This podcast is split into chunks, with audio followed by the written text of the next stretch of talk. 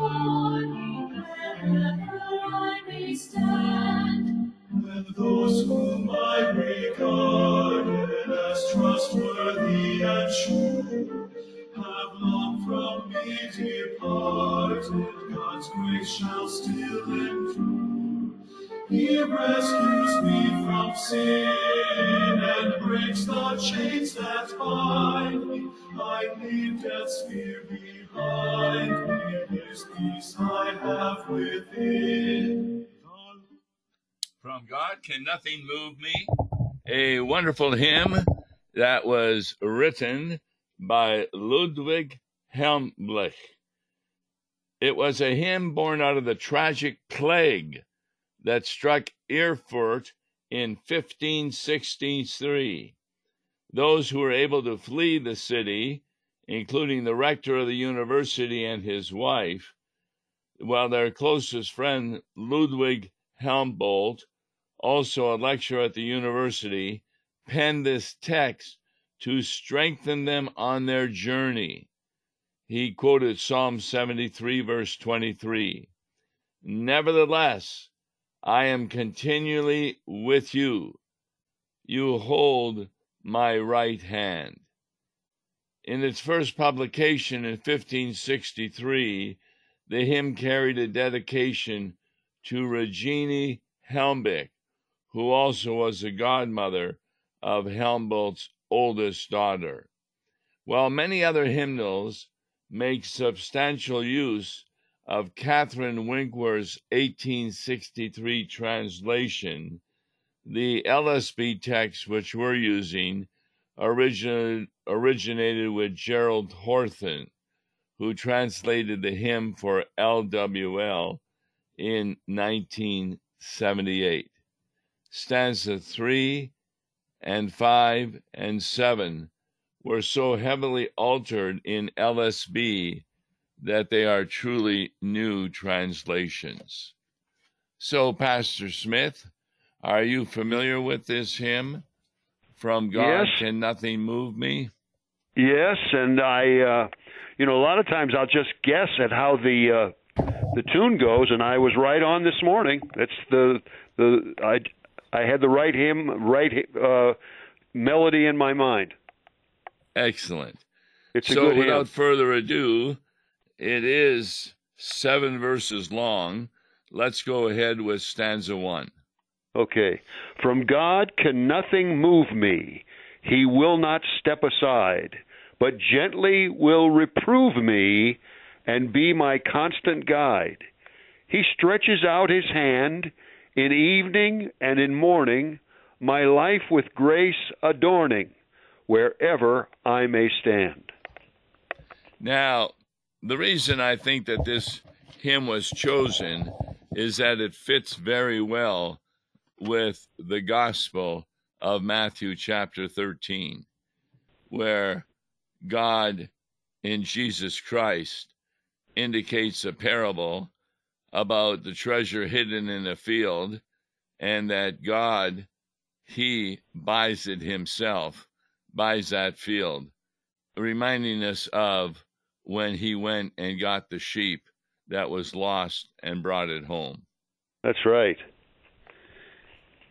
Yes.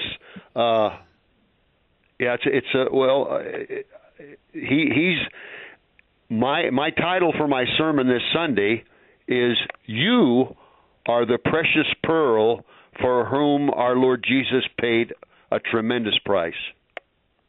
Yeah, that's uh, also Matthew 13 Yeah. verse 45 and following. There's like two or three parables within that uh, within that Sunday uh, gospel.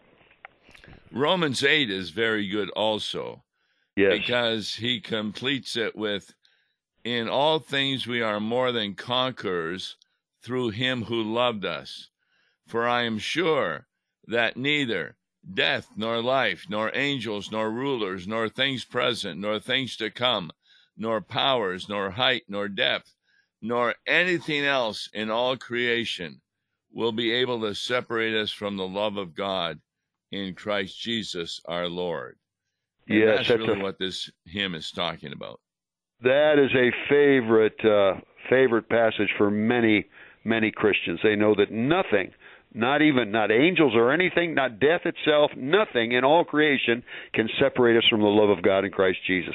Most comforting. Even when even when uh, you know we uh, people that we know in this life that we regard as trustworthy and sure, as it says, even when they have departed, uh, He will never depart from us. That's right. Reminding us of for God so loved the world, and the reason he loved it and showed it is he gave his only begotten son to die for us. Right. All right, I'll read stanza two. When those whom I regarded as trustworthy and sure have long from me departed, God's grace shall still endure. He rescues me from sin and breaks the chains that bind me. I leave death's fear behind me. His peace I have within. Now that's very important. Why, why is the peace within? Well, of course, that's talking about the peace that surpasses all understanding. Keep our hearts and minds in Christ Jesus. That, you know, we may lose peace in this world. We may be at, at bitter war. Uh, we may have uh, disagreements and, and bitter strife with uh, with our neighbors, but we still have the peace that surpasses all understanding. We still have our peace in Jesus Christ to know that our salvation is secure, that He has atoned for all of our sins, and that we will be with Him forever in, in His kingdom. So, even those who are friends of ours that we regarded as trustworthy and sure, at times they depart from the church, but God's grace shall still endure. That's what right. What does that mean? Well, he, he he even reaches out to those people through the gospel and through uh and through Christian friends. He still he still reaches out to them. Remember when uh when uh, Judas came to betray Christ with a kiss in the garden of Gethsemane. Remember what Jesus said to him? Friend, Yes. Wherefore art thou come? What have you come to do? Friend, but he he admonishes him as a friend even then. Excellent. Okay. Stanza three, please. The Lord my life arranges, who can his work destroy? In his good time he changes all sorrow into joy. So let me then be still, my body, soul, and spirit his tender care inherit according to his will. Now, that's really an important point made in this hymn that our life is being arranged by God. What if it wasn't arranged by God? Oh, I'll tell you, it, well, if, if God wasn't in control, we would, uh, you know, it'd be a mess. Life would be a mess. The whole universe would be a mess if if God with with took His uh, pro, providential hand from it. That reminds us of the epistle again, Romans 8:28.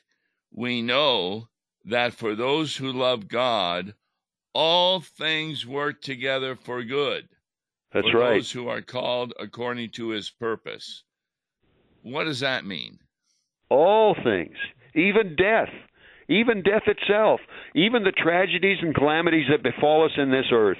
You know, our home, our home burns to the ground. We lose we lose our employment and we're uh, you know we're destitute. Uh, we lose a loved one. We lose uh, ch- children to death. We know even then all things, even death itself and destruction, will work out for good to them that love God, to them that are called according to His purpose. So the important thing is to have the peace that surpasses all understanding in Christ Jesus. That is what's uh, primary. When I read this, it helps me to understand that no matter what happens in my life, God is arranging it. Yeah. And arranging it means He's working all things to good. Now, That's right. sometimes we don't recognize that. Right. Yeah, we we don't always understand. You know, that's that's one uh, the question. Why has God permitted this to happen to me? We can't always answer that question. Sometimes we just have to say, "I don't know," but I do know this: that all things will work together for good to them that love God, to them that are called according to His purpose, for His elect, of course. So we rely not on our experience, but we rely on, rely on the promises from God. Right. That's the essence of the Christian faith. That is right. So we're saved by grace through faith, not by works, lest anyone That's thinks right. he can boast about it. Yeah. Clinging, clinging tenaciously to his promises. And what's more, even better news than that, God actually gives us the faith whereby we cling to his promises. Yes. It's not something we concoct in our own minds. No. It's a gift from God, uh, particularly by the Holy Spirit. When does He normally give that? well, already in baptism. Yes. And that's why we even baptize infants, because the That's right. promise is for them also. So we have a different outlook on life than unbelievers do, which stanza four talks about. If you read that, Okay. Each day at his good pleasure, God's gracious will is done. He sent his greatest treasure in Jesus Christ, his Son. He every gift imparts, the bread of earth and heaven are by his kindness given.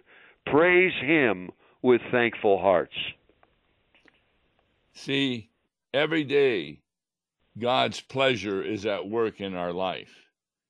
And a lot of times we just don't recognize that because it appears that the things happening to us are not pleasant. But And what was the most unpleasant thing to happen to Jesus? Oh, I'm sure it was. Uh, well, he was extremely sorrowful unto death already in the Garden of Gethsemane. He was, he was of course, uh, uh, feeling the weight of the the world's sin, world's sin upon him, and and I suppose, no, I suppose, really on the cross, where he Yes. suffered the very pangs of hell for all of us. That was probably the when his own heavenly Father uh, forsook him on the cross. That was what hell was. That's probably the epitome of his suffering. And yet, what do we call that day? Good Friday. Yes, It was good for It's- us. good for us, and it was good for Jesus. Right. because he was obeying the will of the Father, even mm-hmm. though, my God, my God, why have you left me alone? And Yeah. that was to suffer for our sins. And when he says, it is finished, a lot of Christians don't recognize that. They think that they have to do something more in order to be saved, when all that is needed is trust in those promises that Jesus gave, even at the cross what did he ask the Father? Father, forgive them for. They know not what they do. Yes. Yeah, Tom. When he when he says it is finished, that that also means that every single sin has been atoned for by him. The, the last sin that we commit on our last dying day has already been atoned for by Jesus Christ, and that goes for all people, even those who finally reject Him. Every sin has been uh, has been paid for by Christ. That that is really good news. When we when we commit uh, terrible terrible errors and sins in our lives, we know that they have already been paid for by Jesus on his cross. It is finished. There's not a thing we can add uh, to make that any more complete. What God does, he adds to us the faith to believe Right. on the Lord Jesus Christ and you will be saved. So those who don't believe in him, they have the gift of the forgiveness of sins that are offered, but they reject it because right. they would prefer to pay for their sins themselves. That's right. That's sad. So yeah. I'll read uh, number five as our response. Praise God with acclamation, and in his gifts rejoice. Each day finds its vocation responding to his voice. Soon years on earth are past, but time we spend expressing the love of God brings blessing that will forever last. So, if you're talking to a child, praise God with acclamation. What does that word mean? Oh, I was afraid you were going to ask me that. I think acclamation would be like um, acclamation. That would be um, acclaiming, acclaiming his his promises, uh, proclaiming as well. Yes, yes, that's that's well said. Proclaiming his promises and giving thanks to him. Because why? We're rejoicing in what? In his gifts. Yes. What what are gifts that God gives to the Christian? Oh man, I mean, where do you begin? I mean, not just the gifts uh, like uh, daily bread, which includes all the things that we need to to keep our body going. Not just uh, daily bread, but uh, eternal life and salvation. Uh, the, the Holy Supper, His very body and blood, given and shed for us for the forgiveness of sin. Uh, wonderful Christian parents, brothers and sisters in Christ that help us and that uh, enhance our life. I mean, where do where do you begin? The text also talks about our vocation. That's Yes. different than our vacation. What what's the difference? Well, vocation is our calling in life. Whatever God has called us to do, uh, and and and whatever whatever we do, whatever vocation we lead, it's it's ultimately to serve Him, and especially by sharing the gospel whenever we can. So the vocation of parents would be to bring the children up in the nurture and admonition of the Lord. The vocation of an employee would be t- to do the work that you're assigned to do faithfully. And Right. so every person has more than one vocation. A That's person right. can be a father, a grandfather, a son, a grandson, an employee, and, and then whatever their profession is, like we're pastors. And Yeah. so there's certain tasks and gifts we receive. Well, what's the greatest gift that you believe you receive as a pastor? Oh boy, the greatest gift that I receive as a pastor is uh, is uh, being called to a congregation, Yeah. uh, and with with that gift came also my wife and family. Uh, one of the congregations that I was called to, I met my wife the first day I walked in, right by the altar. And of course, uh, he's given me a wonderful, wonderful Christian wife, is a who's also a wonderful pastor's wife and uh, and through that I've been given wonderful children and grandchildren. So you know where can it's it's hard to it's hard to recall all the blessings He's given me. But you are always responding to his voice. Right. So even His though calling. years on earth are past, the love of God brings blessing that will forever last because they continue in heaven. Yeah, that's right. The th- things that we do on this earth are finally passed when we uh, when we pass on. But whenever we share the gospel, whether it be with friends or our family, our grandkids, whatever the case, the time that we spend expressing the love of God brings blessing to that individual that will Yes. forever last. I mean that that is really true. You know what you share, what you share with your kids and your grandkids will live on far after you've after you yourself have passed on. Yes. Now, a lot of people they experience suffering, etc., and they think that this hymn is contradicting that. But what does stanza six say?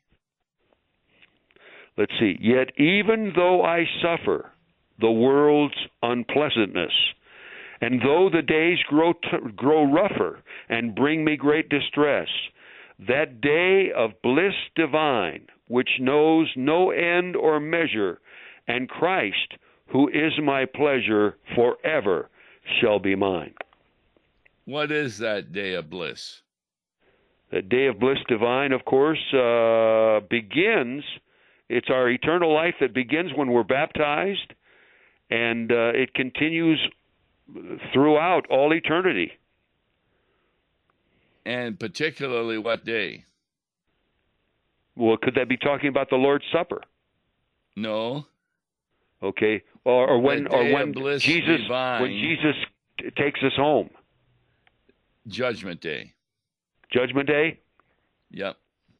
Well, you don't think it's even before that, when uh, when He takes us home to be with Him in spirit? Um, That's true too. Wouldn't you agree? it could include that, but the word day is in the singular.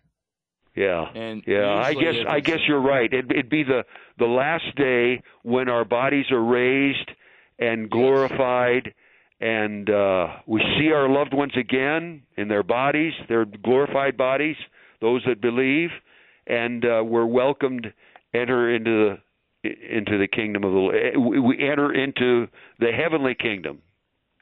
Right. Stanza seven really summarizes well the hymn. Go ahead. For thus the Father willed it, who fashioned us from clay, and his own Son fulfilled it, and brought eternal day. The Spirit now has come, to us true faith has given. He leads us home to heaven. Oh, praise the three in one. And of course, that is a doxological verse. Uh, we stand to sing it, and uh, and of course that has all three persons of the Godhead mentioned, with their respective uh, their respective uh, purpose. Yeah, I, I intend to use this hymn for uh, communion because it's a lengthy hymn. And in fact, we have so many people communing that we often use two hymns during communion. Yes. Yeah, Now, you yeah. The mentioned that Go you were ahead. preparing for your sermon. Were you preaching this Sunday? I'm preaching out at uh, at a, a beloved church, uh, St. Paul's Lutheran Church of Wildwood, Missouri, out on uh, out on Route 109, and I, and I've been asked to preach in the absence of the of the pastor. The pastor is uh, taking a, a break, and uh, so I've been asked to preach a couple Sundays out there. Looking forward to it. Well, that's where you had been for a while, too, Right, right. As Yeah. interim pastor. You bet. Excellent. So you know the people well. What do they have uh, communion every Sunday, don't they? They have communion every Sunday, right? Pretty much, yes. Is it just one service or? Yeah, one service at uh, nine o'clock, and follow. That's followed by followed by Bible class at uh, ten thirty. Ten thirty. And Yeah. what's the address in case people want to hear you? Oh, that's a good question. I know where it is, but it's on Highway 109. Near Chesterfield Airport. Uh, yeah, it's it's uh, it's south uh, southwest of there a little ways. It's out uh, not too far from Lafayette High School.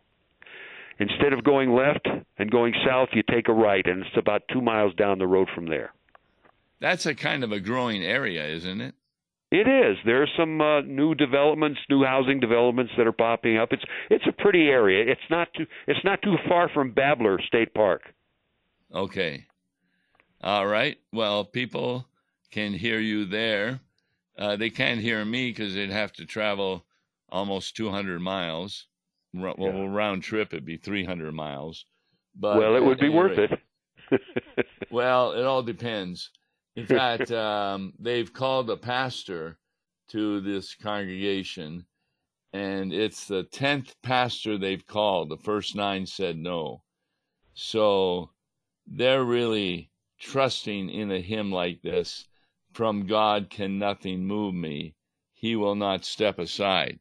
I keep That's reminding right. them that okay, they don't have a full time pastor, but they still have a full time Savior. That's right. Good. That's that's wonderful. He's found in the liturgy, in the readings, in the hymns. So I spend quite a bit of time in preparing each service uh, to deal with what we're talking about. And this hymn will be excellent. From God can nothing move me. And our prayer is that after people hear the sermon, they will have a greater confidence in God's promises. That's the goal of every sermon. Well, thank you very much, Pastor Mark Smith, for helping us with the hymn, From God Can Nothing Move Me. It's seven verses long and filled with great theology. I'm Tom Baker, and you've been listening to myself and Pastor Mark Smith Join us next Tuesday when we take a look at the hymn for the following Sunday. Until then, God bless you. Listen to Law and Gospel each weekday morning at 9:30 on KFUO. For a tax-deductible gift to Law and Gospel, please make your check out to Law and Gospel and mail to Law and Gospel PO Box 28910, St. Louis, Missouri 63132 or call toll free 1 877 267 1962. Views and opinions expressed on Worldwide KFUO may not represent the official position of the management or ownership of KFUO, the Lutheran Church Missouri Synod. If you'd like to comment on programs or topics heard on Worldwide KFUO, write us at KFUO, 1333 South Kirkwood Road, St. Louis, Missouri 63122. You can also leave a question or comment on our comment line at 314 996 1542. We are the messenger of good news, Worldwide KFUO.